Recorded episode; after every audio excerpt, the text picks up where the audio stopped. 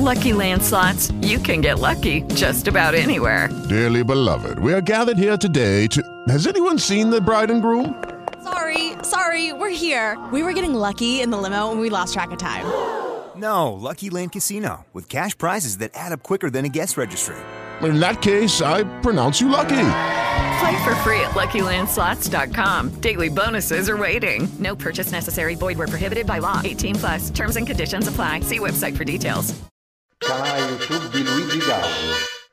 Meravigliosamente di Giacomo D'Alentini.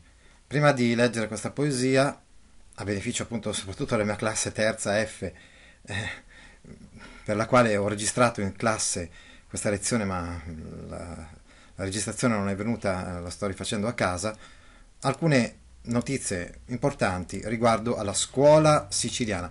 Ecco, come vedete in questa slide iniziale, anzitutto dobbiamo ammettere un credito, insomma, dobbiamo riconoscere che le slide prodotte dalla professoressa Elena Rovelli per il suo liceo e poi pubblicate sul sito del suo liceo ci sono state utili, ci sono utili adesso per sintetizzare alcuni aspetti di questa scuola siciliana. Si tratta, come dice questa slide iniziale, di poeti alla corte di Federico II. Vedete qual è il simbolo imperiale, l'aquila? Cioè, è la corte di un imperatore ed è la corte di Palermo. Infatti, qual è, diciamo così, ehm, l'albero genealogico principale, fondamentale di Federico II? Lui è il nipote di Federico I Barbarossa, proprio l'imperatore che aveva lottato contro i comuni, ed è figlio di Enrico VI, imperatore di Germania come Federico I Barbarossa, il quale però poi per una politica dinastica e per accorpare il Sacro Romano Impero al regno dell'Italia meridionale, riuscì a sposare l'ultima erede di un eh, re normanno, che era Costanza d'Altavilla, la quale però eh, era in convento e eh, poi quindi fu tirata fuori dal convento per andare a sposare Enrico VI. Quindi con questo matrimonio si creò questo importante accorpamento e pertanto quasi tutta l'Italia venne unificata sotto il potere di questo unico imperatore, l'Italia settentrionale e l'Italia meridionale. Rimaneva solo una parte, una fascia, diciamo, centrale, dove ad esempio il Papa conservava una sua autonomia. Però proprio a Palermo si crea una corte importante. Ecco, Federico II, cioè, mh, uh, come dire, quando perse i suoi genitori quando era piuttosto cioè, un bambino essenzialmente. E quindi è chiaro che eh, gli oppositori di questo regime, ad esempio alcuni baroni normanni, colsero l'occasione per cercare di eh, riprendersi il potere del regno normanno ed esautorare, cacciare via gli svevi. Ma Federico II riuscì a nascondersi tra i quartieri di, di Palermo, e a crescere fino al punto di ottenere il, il regno di Sicilia e poi anche l'impero, il Sacro Romano Impero, perché lo stesso Papa era convinto di poter eh, contare su di lui, insomma. E quindi divenne re di Sicilia dal 1208, ma poi imperatore eh, anche del Sacro Romano Impero Germanico qualche anno dopo e morì nel 1250. La sua corte risiedeva appunto a Palermo ed è qui che si creano le condizioni perché possa sorgere la prima grande scuola poetica della letteratura italiana. Federico II aveva qualità politiche ed intellettuali. Egli stesso compone delle liriche d'amore, ospita intellettuali di varia provenienza, si interessa di scienze, ama la caccia, scrive un trattato di falconeria, De arte venandi cum avibus, quindi oltre a essere un uomo ovviamente politico e anche un comandante militare, è davvero un intellettuale a 360 gradi, molto aperto, anche perché in quella infanzia trascorsa, eh, come ho spiegato prima, anche tra i quartieri di Palermo a nascondersi da questi baroni eh, normanni, eh, conobbe eh, la cultura araba. Era infatti, sapeva eh, leggere e sapeva parlare molte, molte lingue ed era aperto anche alla cultura, ehm, per esempio araba, come stavo spiegando prima, o ad altre cu- culture. Con Federico II nasce il primo Stato moderno d'Europa, centralizzato e burocratico, con funzionari altamente specializzati, gli stessi funzionari che poi si dilettavano di poesia, ad esempio notai, come vedremo, in modo particolare. La scuola poetica fu viva dal 1220 al 1250. Comunque le poesie eh, principali che loro scrissero furono negli ultimi decenni del regno di Federico II. Ecco perché comunque la prima poesia più importante della storia della letteratura rimane il cantico di Frate Sole, cioè la, le laudes creaturarum, le lodi delle creature, cioè quella poesia religiosa di Francesco d'Assisi che abbiamo studiato qualche lezione fa. La politica culturale di Federico II è basata sull'universalismo e sulla laicità, quindi sull'autonomia dalla Chiesa. Ebbe poi soprattutto un successore di quel Papa che aveva nominato, l'aveva nominato imperatore, ebbe un po' a pentirsi del, dell'eccessivo potere che aveva Federico II, soprattutto quando, se non ero proprio Innocenzo III, chiese a Federico II di condurre una crociata e lui per tutta risposta, invece di andare a combattere con i musulmani, patteggiò con loro, uh, cioè fece dei trattati, una pace con, con i sultani, insomma, con i sovrani musulmani, e questo scandalizzò un po' la curia papale, così come scandalizzavano certe, certe sue simpatie per teorie filosofiche non del tutto ortodosse, come possiamo capire anche dal fatto che, ad esempio, Dante Alighieri eh, inserisce Federico II tra gli eretici, quindi eh, nel, lo incontreremo insomma nell'undicesimo canto del, eh, scusate, nel decimo canto de, dell'inferno, proprio perché comunque lui aveva una cultura aperta, autonoma dalla Chiesa, la sua politica, la sua cultura. I suoi interessi culturali erano ampi, abbiamo detto, nelle scienze naturali, nelle scienze fisiche, nelle scienze matematiche. Si confronta con testi arabi e greci che è in grado anche, come abbiamo spiegato, di leggere e di conoscere con cognizione. Moltiplica i centri culturali, ad esempio viene fondata a Napoli nel 1224 l'Università Regia, famosa Università Federico II, che è un vanto della città. Oppure viene fondata la scuola di Capua, dove si imparano le artes dictandi, cioè le arti del dettare e quindi della retorica che sono molto importanti, come sa bene anche Brunetto Latini in Toscana, per eh, chi deve formarsi come mh, funzionario, eh, appunto nel caso di Federico II, funzionario di una corte.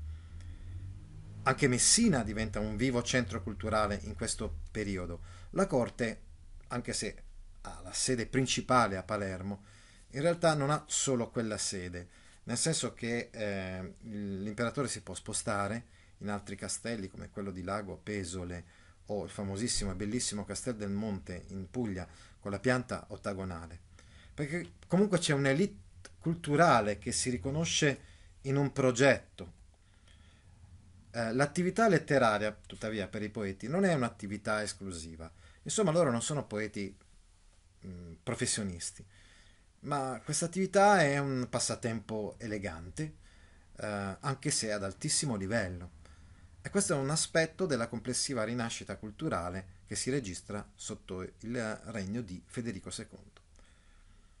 Ecco, proprio a un certo punto, eh, ecco perché nasce una vera e propria scuola, no? c'è un gruppo di poeti che hanno come programma l'imitazione dei poeti provenzali. Tuttavia non si tratta di un'imitazione eh, così mm, pedissequa, cioè ci sono spunti originali in questa imitazione. Sta di fatto comunque che, ad esempio, proprio la poesia trobadorica dei provenzali poteva costituire una valida alternativa alla tradizione culturale ecclesiastica, che ovviamente nella cultura medievale fino ad allora era stata egemone. Si fissano così programmaticamente i temi, un repertorio di immagini e di situazioni, è una poesia controllata, povera di risonanza sentimentale. È un vero e proprio, diciamo, divertimento, passatempo, tirocinio artistico. Come vedremo, non c'è una stretta correlazione fra quello che si dice nella poesia e l'esperienza uh, del poeta. Mm.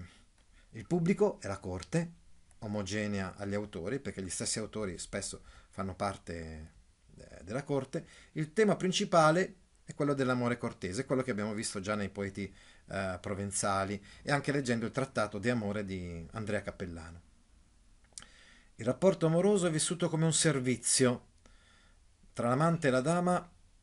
Questa, ecco, sicuramente eh, si crea un rapporto asimmetrico perché la dama spesso è inavvicinabile. E tutto questo l'abbiamo visto anche nei poeti provenzali. Eh, però, ecco, nella poesia siciliana anzitutto abbiamo una certa diminuzione di questi aspetti feudali, no? più accentuati che c'erano nella, nella poesia provenzale, una maggiore interiorizzazione del discorso lirico.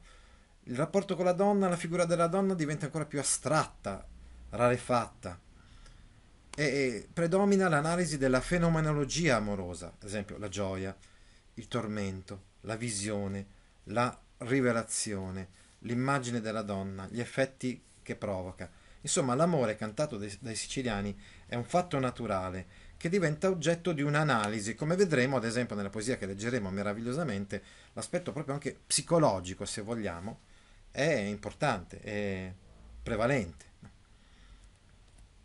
Ancora, ci sono nelle poesie siciliane anche dei temi popolareschi, narrativi o dialogati.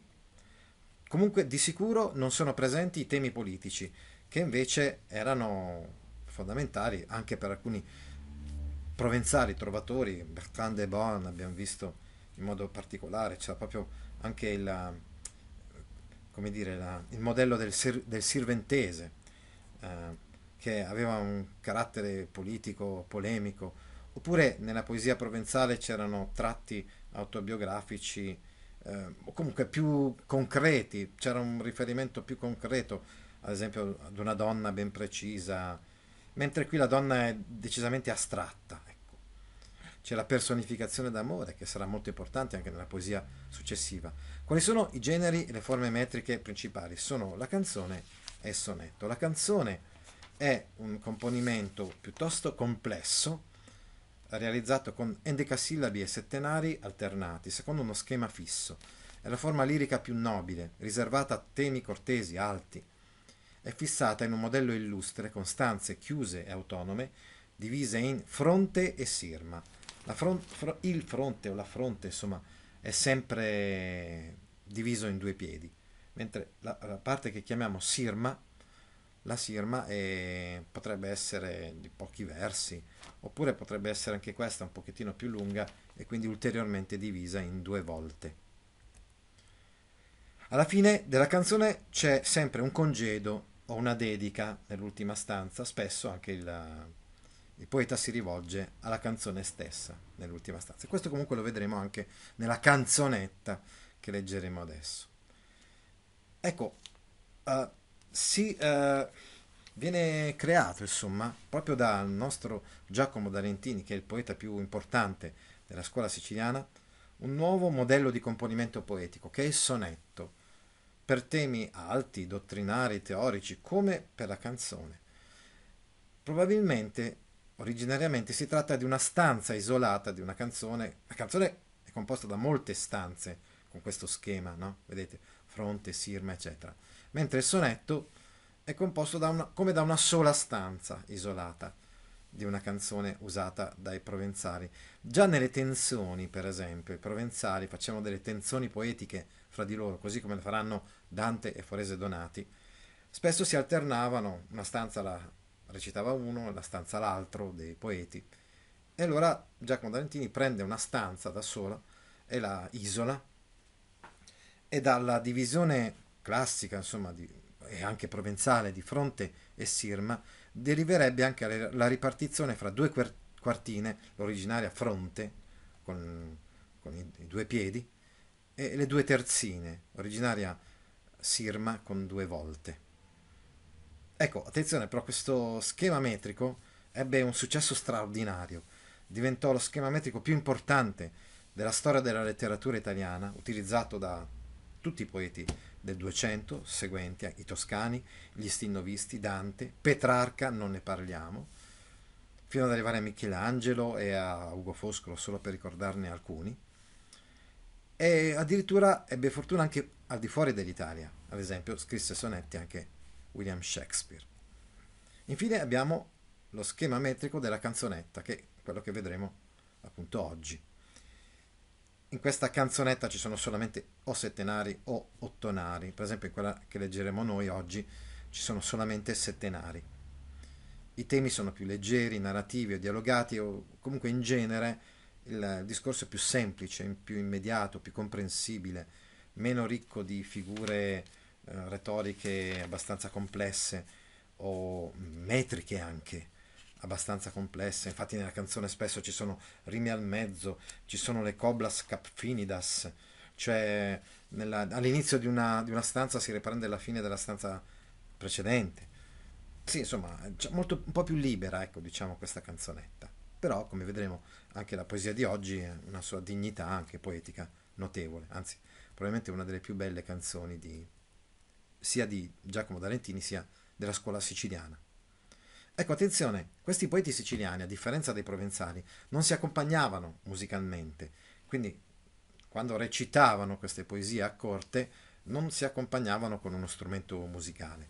C'era un legame più stretto per i provenzali tra la poesia e la musica. E questo è esattamente in linea con quanto abbiamo detto prima, con il carattere sempre più intellettuale della poesia. È un percorso che poi porterà, come vedremo, allo stinnovismo. La lingua utilizzata è il volgare siciliano illustre, cioè una, una lingua regionale sicuramente, però priva dei tratti locali, localistici, una specie di lingua letteraria, perché ecco, questa è una cosa fondamentale. La letteratura italiana na- nasce già adulta, si può dire. Cioè, eh, non c'è un percorso, che ne so, da una letteratura italiana eh, più popolare, eh, che poi porta gradualmente nel corso dei secoli a forme più elevate aristocratiche. No, la letteratura italiana nasce subito con delle, dei componimenti di, di, alto livello. Uno è sicuramente il cantico dei frate sole che abbiamo letto di Francesco d'Assisi, ma anche queste poesie siciliane, senz'altro. Per esempio, questo siciliano è illustre perché ci sono anche latinismi, provenzalismi, gallicismi. Ecco, i provenzalismi quindi sono ben spiegabili per uh, chi uh, vuole imitare appunto i poeti provenzali. I gallicismi perché comunque la lingua d'Oil, cioè la lingua dei francesi dell'Île-de-France, la, la lingua di Chrétien de Troyes, anch'essa aveva avuto molto successo nel secolo precedente. E poi c'è l'influsso delle artes dictaminis in uso nella curia cancelleresca imperiale anche perché abbiamo detto che spesso questi poeti sono anche dei burocrati o, o eh, di corte, dei funzionari, diciamo. Ecco, uh, una cosa importante da dire, come viene trasmessa la poesia siciliana? In realtà non fu trasmessa direttamente dai siciliani, ma uh, dovette passare attraverso uh, la mediazione dei toscani nel senso che dei toscani nella seconda metà del 200 uh, eh, crearono una specie di antologia, chiamiamola così, di poesie siciliane che si diffuse molto e fece anche da modello per, uh, sia per alcuni poeti, uh, diciamo, siculo-toscani, cioè detti così, proprio siculo-toscani perché imitavano moltissimo la poesia siciliana, come Guittone d'Arezzo o Bonaggiunta Rubicciani sia per gli stilnovisti stessi. Però eh, questi copisti, diciamo, toscani, avevano anche modificato certe rime, per esempio in U o in I, eh, quindi con queste vocali, eh, le avevano toscaneggiate, esempio modificando la U in O oppure la I in E. Per cui c'è qualcosa di strano, no? nel senso che noi leggiamo queste poesie siciliane ma toscaneggiate, e spesso con delle rime che sembrano imperfette, ma erano perfette in origine. Solo che poi quando uh, c'è stata questa, questa copia, insomma, poi il, il copista toscano ha copiato in un modo un pochettino originale, eh, appunto toscaneggiando e quindi rimaneggiando alcune rime. Per esempio, nell'originale i siciliani mettevano in rima ascusu, nascosto, con usu, uso. Il toscano, quando copiava, scriveva ascoso e uso. A questo punto, però, non c'era più la rima perfetta, che eh, c'era la, la, cioè, oso, una parola che termina in oso, non termina, non, non termina nello stesso modo di una che termina in uso, capite? Mentre originariamente sì che erano in rima, perché era un'unica rima in usu, così come aviri e serviri. No? Diventano nella versione toscaneggiata diventano avere e servire. Anche questi non rimano perfettamente fra di loro. E allora si crea questa, chiamiamola figura retorica qua, definita così, della rima siciliana, per cui addirittura gli stessi toscani si mettono a fare delle rime copiando questa rima siciliana imperfetta che in realtà originariamente era perfetta. Spero che abbiate capito il senso e il significato. Quali sono gli autori principali eh, e come mai, per esempio, termina questo esperimento della scuola siciliana? Beh, termina perché eh, praticamente questo regno si sfalda e viene assorbito dagli angioini, eh, andando per ordine. Abbiamo, vabbè, anzitutto Re Enzo, che doveva essere successore a, appunto, a Federico II, che però viene sconfitto dai bolognesi a Fossalta e quindi imprigionato e muore prigioniero a Bologna, nel cosiddetto proprio Palazzo di Renzo, nel 1272. Con lui si estingue la dinastia svevo-normanna. Nel frattempo, però, nel 1250, un figlio naturale illegittimo di Federico II aveva preso il potere nel regno meridionale e si era fatto eleggere re di Palermo, usurp- usurpando il titolo dei suoi figliastri, cioè di quelli che erano figli legittimi di Federico II. Ad esempio il fratello Corrado IV, il nipote Corradino, eccetera, che morirono tutti prima di, di lui. Però Manfredi dovette contrastare l'arrivo nell'Italia meridionale, eh, appunto dicevamo, degli angioini, quindi dei francesi chiamati dal Papa, il Papa Clemente IV, e fu sconfitto in questa battaglia, una battaglia decisiva di, del 1266, battaglia di Benevento contro Carlo d'Angiò. E quindi morì Manfredi, poi qualche anno dopo morì, dicevamo, Re Enzo, e quindi il regno degli Svevi eh, fu, fu eh, totalmente eh, sostituito insomma, da un regno di Angioini nell'Italia meridionale. E comunque non c'erano più le condizioni perché continuasse ad esistere questa scuola siciliana. E così come vedremo le prossime volte, la poesia della letteratura italiana prenderà altre strade, non più le strade delle corti, come era accaduto, abbiamo visto, sia nelle corti provenzali, sia appunto nella scuola siciliana, ma prenderà la strada dei comuni di Bologna, di Firenze.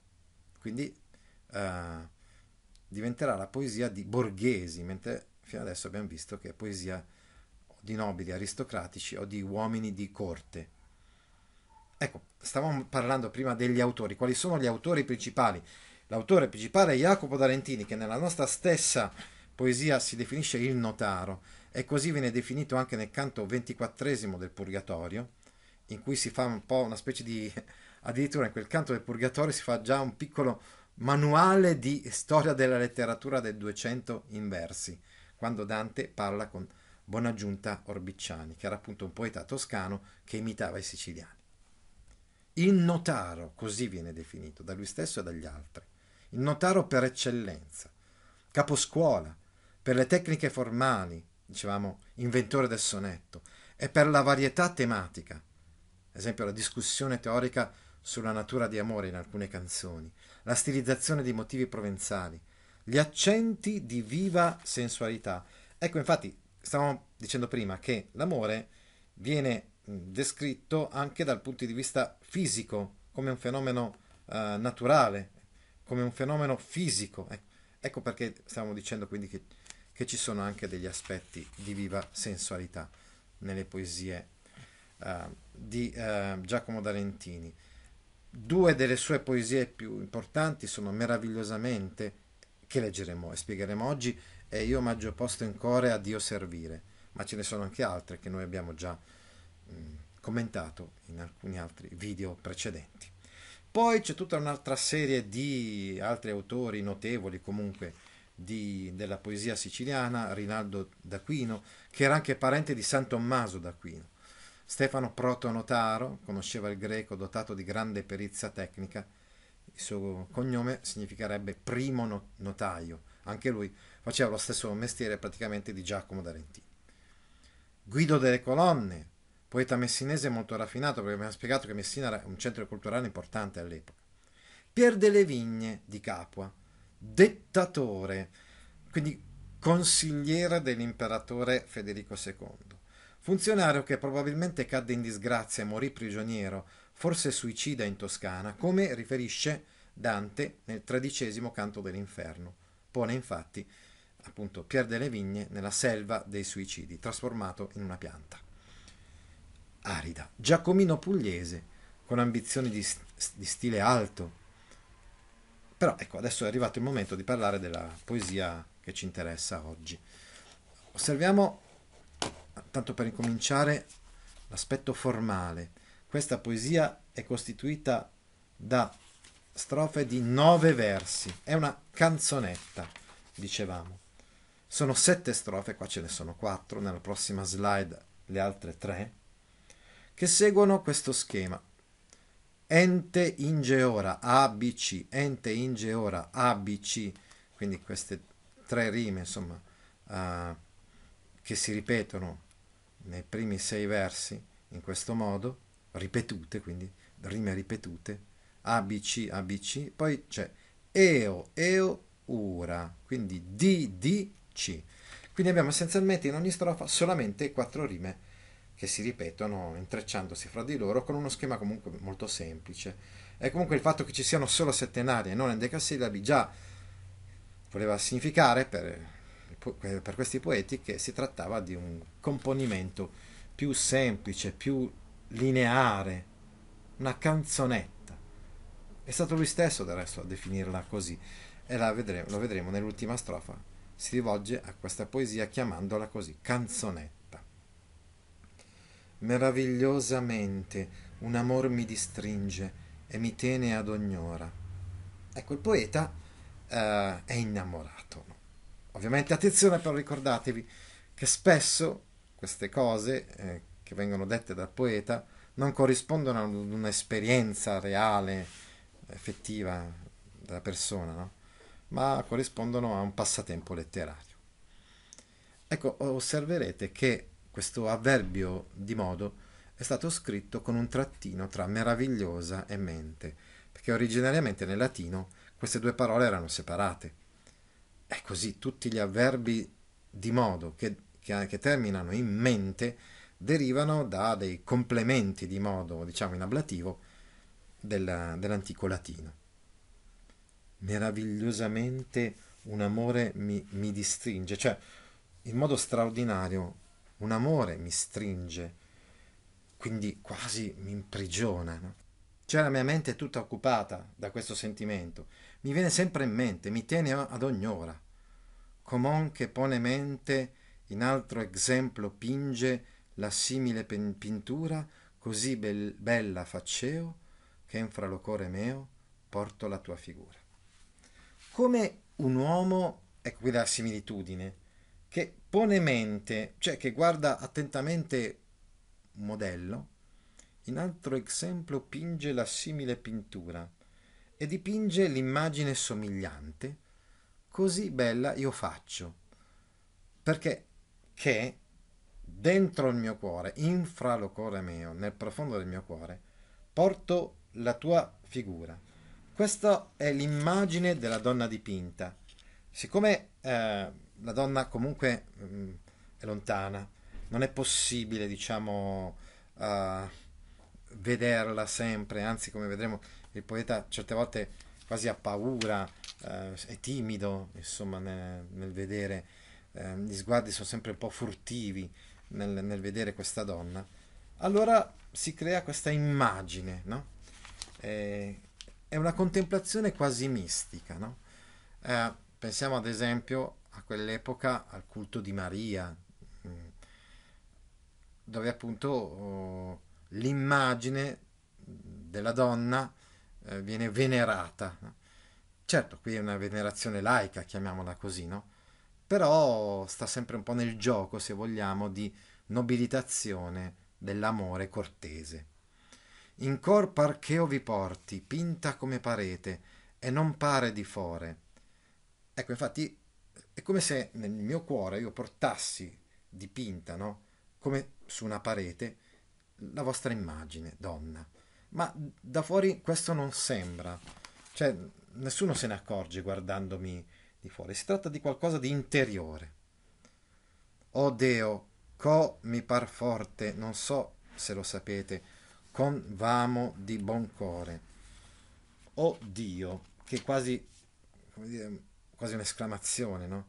Co sta per come, co, con, eccetera, sono anche dei gallicismi, dei provenzalismi, c'è questa elisione del come, ecco, è anche di, uh, di derivazione da, da, altre lingue dell'epoca, insomma, francesi, diciamo. Come mi par forte, eh, questo fatto uh, è sicuramente quasi insopportabile, diciamo, uh, cioè mh, è crudele questa lontananza. Non so se lo sapete, non so se sapete questa cosa qui. Convamo di buon cuore. Quindi non so se sapete quanto profondamente vi amo. Com amo, com vamo di buon cuore. Che io son sì vergognoso che pur vi guardo ascoso e non vi mostro amore. Io sono talmente timido che vi guardo di nascosto. Ecco, dicevamo gli sguardi furtivi come un topos, diciamo, di questo amore eh, che è un amore sempre eh, vissuto a un livello intellettuale, dicevamo, quindi un ritratto mentale si fa il poeta della donna. Parlavamo quindi di, questo, uh, di questa contemplazione quasi mistica dell'immagine della donna. Infatti, nella strofa successiva dice addirittura: Avendo grandisio, dipinsi una pintura, bella a voi simigliante. Dal momento che il poeta, quindi, um, al poeta non basta questa immagine mentale, a un certo punto uh, lui addirittura decide di, di, di, dipingerla. Dipinsi una pintura. Si mette a dipingere l'immagine della donna. Una bella pintura, un bel disegno. Voi simiglianti, simili a voi. E quando voi non vio, e quando non vi vedo, ecco, notate il voi. Infatti si alternano il voi e il tu, insomma, quando, quando il poeta parla della donna.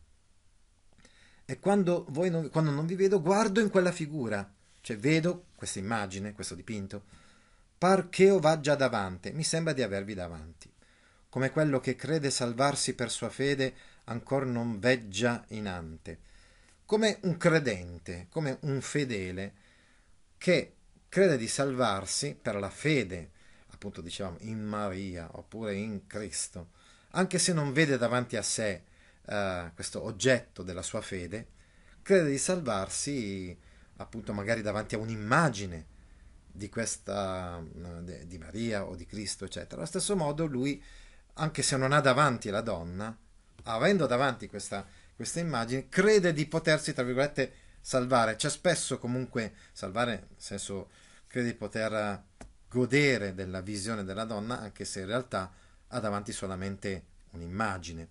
C'è spesso, dicevamo, questo utilizzo di immagini di derivazione religiosa nella poesia d'amore. Al cor mar d'una doglia, com'on che ten lo foco allo suo seno ascoso, e quando più lo invoglia, allora arde più loco e non può stare incluso. Ecco, abbiamo la completa interior- interior- interiorizzazione, scusate, eh, dell'amore e abbiamo la metafora del del fuoco. Infatti dice, nel mio cuore mi arde un dolore, una doglia, un dolore, com'om, come uno che, com'om, l'avevamo visto anche nel verso 4, ha un valore di impersonale, cioè di impersonale, om, anche questo penso che sia di derivazione francese, e vuole rendere l'impersonalità, come uno che tiene un fuoco nascosto nel suo cuore, dentro il petto, no? e quando più lo invoglia, allora arde più loco e non può stare incluso. E, quan- e quanto più copre, cerca di nascondere questo fuoco, no? lo invoglia, cerca di eh, involtolare, di coprire, di nascondere questo fuoco, allora arde più loco, allora brucia ancora di più dentro, no? E non può stare incluso, non può stare rinchiuso. Loco è una forma di avverbio di luogo, allora lì dentro arde, eh, brucia ancora di più e non può stare, non, non, non può stare chiuso. E dicevamo la metafora del, del fuoco. Si tratta insomma di, una, di tutti gli effetti eh, di amore, dell'amore della donna, che sono effetti interiori. E quindi, come stavamo dicendo nell'introduzione, in questa poesia l'aspetto psicologico è sicuramente eh, tra i più importanti. C'è, il poeta cerca di descriverci tutti gli effetti, dicevamo, della, di questo sentimento. Similemente eo ardo quando passé non guardo a voi, visa amoroso. Allo stesso modo io ardo, brucio d'amore, quando passo e non vi guardo, viso amoroso, non, non riesco a vedervi perché non ci siete. Se o guardo quando passo in ver voi, non mi giro bella per risguardare. Tuttavia, proprio nel momento in cui potrebbe finalmente vedere la sua donna, lui sa che c'è la donna ma, ma non si gira uh, per guardare un'altra volta. Già il primo sguardo è e deve essere più che sufficiente eh, non, non, può guardare attentamente eh, la, la, sua donna. È, è tanto timido che, che non riesce a guardare la sua donna una seconda volta, dopo che ha posato fuggevolmente per una prima volta lo sguardo su di lei. Andando ad ogni passo getto un gran sospiro, mentre cammino, ad ogni passo, emetto un sospiro che mi tramortisce. Anche i sospiri, i pianti, fanno parte di tutto questo armamentario, insomma, dell'analisi degli effetti psicologici e fisici eh, dell'amore sul, sul poeta. Getto un gran sospiro che facemi ancosciare, un sospiro così, tante, così forte, scusate, che mi tramortisce, che mi fa star male, mi fa angosciare. È certo bene ancoscio, e sicuramente eh, sono in grande angoscia.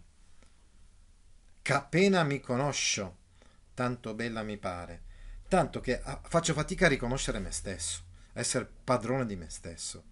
Tanto bella mi pare, tanto mi appari, pare, tu mi appari bella. Ecco passaggio di cui stavamo parlando dalla seconda persona plurale, il voi, che ha usato fino adesso in ver voi mi giro, eccetera, al tu. Quindi alla, alla, alla seconda uh, persona singolare. Assai vaggio laudato, vi ho molto lodato, Madonna, mea dominano, mia signora, in tutte parti di bellezze che avete, in tutte le parti della vostra bellezza. Attenzione qua, bellezze ha la terminazione e perché in siciliano bellezze era singolare, non era plurale. Non so se v'è contato che io lo faccia per arti, che voi pur vascondete. Ho paura, non so, ma ho paura che vi sia stato raccontato che io faccio queste cose a bella posta, di non vedervi, no? Oppure di lodarvi ma senza vedervi, no? Che voi pur vascondete. Può darsi che quindi sapendo, appunto, spesso ci sono i maldicenti, vi ricordate, no? Per esempio nella poesia provenzale avendo saputo indirettamente di questo amore, eh, perché il poeta mh, mm, non si è dichiarato apertamente, però in, la donna, avendo saputo indirettamente di questo amore, voi pur vascondete. Ecco, qui infatti dobbiamo dire una cosa importante, che attraverso queste poesie troviamo degli elementi che poi troveremo ulteriormente sviluppati, certo, ma anche nella poesia stinnovista. Per esempio, il guardare, mm, eh, la poetica dello sguardo, quindi, no? Uh, oppure la reazione della donna che certe volte è risentita. E poi il fatto che comunque il poeta continua a lodare la donna anche se la donna non corrisponde, la poetica della lode, sono in nuce, in embrione, alcuni degli aspetti che ritroveremo nella più alta poesia stilnovista, ad esempio quello della Vita Nova di Dante, capolavoro di Dante, se non avesse scritto però dopo la Divina Commedia, per cui è stata un po' scalzata dal primo posto la Vita Nova, ma è comunque assolutamente e sicuramente il testo uh, che un po' rappresenta il, la fine di un percorso poetico che è iniziato con i provenzali e appunto con i siciliani. Sacciatelo per singa, so che io non dico a linga, quando voi mi vedite. Insomma, sappiatelo attraverso i segni, singa, signa. Ecco, c'è una specie di inversione consonantica, la parola è la parola signa, che in latino vuol, vuol dire i segni, cioè potete riconoscere attraverso i segni so ciò che io uh, vi direi con la lingua, ma non lo dico perché mi vergogno, no? Quando voi mi vedete, che cosa mi succede quando io, quando mi incontrate? Provate a riconoscerlo attraverso i segni, no?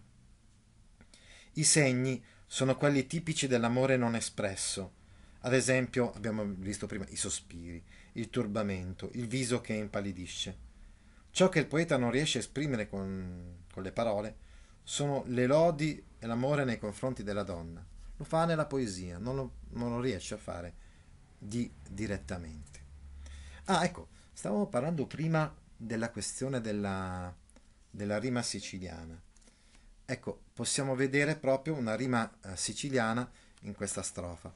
Osserviamo ad esempio le parole avete, ascondete e vedite. Sarebbe la rima C di questa, di questa strofa. Uh, è chiaro che originariamente era aviti, uh, nasconditi, vediti, eccetera. Poi nella trascrizione toscana c'è stato un mutamento, no? E quindi le I generalmente sono diventate E, eh, ecco il motivo per cui queste, queste parole sembrano avere una rima imperfetta fra di loro, ma è solo per via dei copisti toscani. Arriviamo al congedo.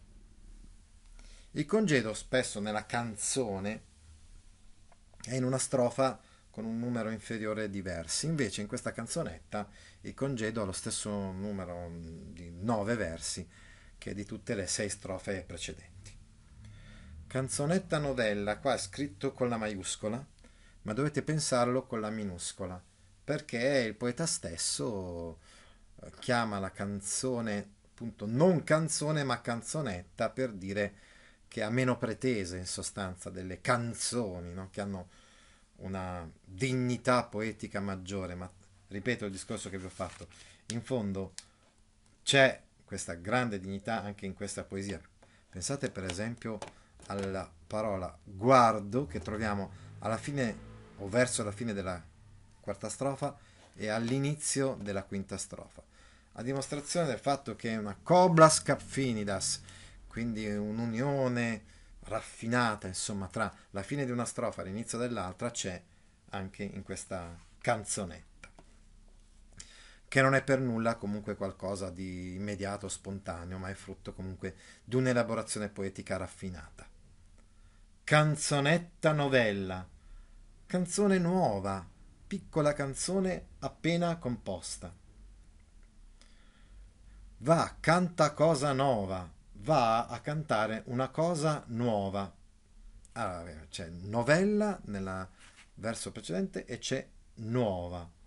Uh, va, canta, va a cantare è una forma diffusa in Sicilia. Levati da Maitino levati sin dal mattino, e questo è un provenzalismo, perché maiti era il modo con cui i provenzali dicevano la mattina, no? Davanti alla più bella, fiore d'ogne amorosa. Ecco, proprio in questa, questo congedo si concentrano alcuni, alcune delle espressioni eh, più riferite all'amata, insomma, più intense, ma anche un pochettino più, eh, come dire, usuali, tradizionali, prese probabilmente anche dalla poesia provenzale, frutto quindi non di un sentimento personale o di un'esperienza eh, personale, ma più probabilmente di alcuni topoi letterari. La più bella, ad esempio, oppure fiore d'ogni amorosa, questo, questa metafora, insomma, la, la più bella di, tutte le donne innamorate. Bionda più cauro fino. Ecco, la donna ideale, la donna angelo, spesso è bionda, con i capelli biondi più dell'oro fino. Questa cosa c'era già nei poeti trovatori provenzali, adesso la troviamo in questo poeta siciliano e la troveremo anche negli stilnovisti. Ecco, notate auro che mantiene insomma il dittongo ori- originario latino aurum della parola oro. Lo vostro amor che è caro, donatelo a notaro che è nato da Lentino. Quindi si rivolge alla canzone e dice: Vai davanti a lei, davanti alla, alla donna che io amo, e dille questa cosa. Il vostro amore che è caro, quindi che è prezioso, e gradito anche, donatelo al notaro che è nato da Lentino, donatelo al poeta, donatelo, scrive l'autore, donatelo a me stesso. E quindi quasi si firma in questa poesia. Infatti abbiamo detto che l'autore è Giacomo da Lentini, che è notaio. E qui alcuni hanno detto, ma Lentini è appunto un paese della Sicilia, è l'origine di, eh, indica l'origine, dove è nato il, lui, appunto questo notaio Giacomo, oppure indica il suo cognome. Sta di fatto comunque che qui il poeta firma il suo componimento senza scoprirsi troppo, non dice il suo nome, ad esempio, però in modo molto chiaro, con il suo titolo, cioè che cosa fa nella vita. Il notaio, notaro, Giacomo D'Alentini, ovviamente da questo momento in poi diventa notaro per antonomasia della letteratura italiana. E poi comunque questa indicazione geografica, Lentini, se non sbaglio è un paese che si trova nel catanese, perché insomma riecheggiano nella mia mente anche testi di, di Verga su questo paese, di Lentini, ci fa capire chiaramente anche come, insomma, come lui si ponga uh, evidenzi la, la, sua origine siciliana. Questo è uno dei testi più famosi, più importanti e belli della scuola siciliana. Altri video didattici su attuttascuola.it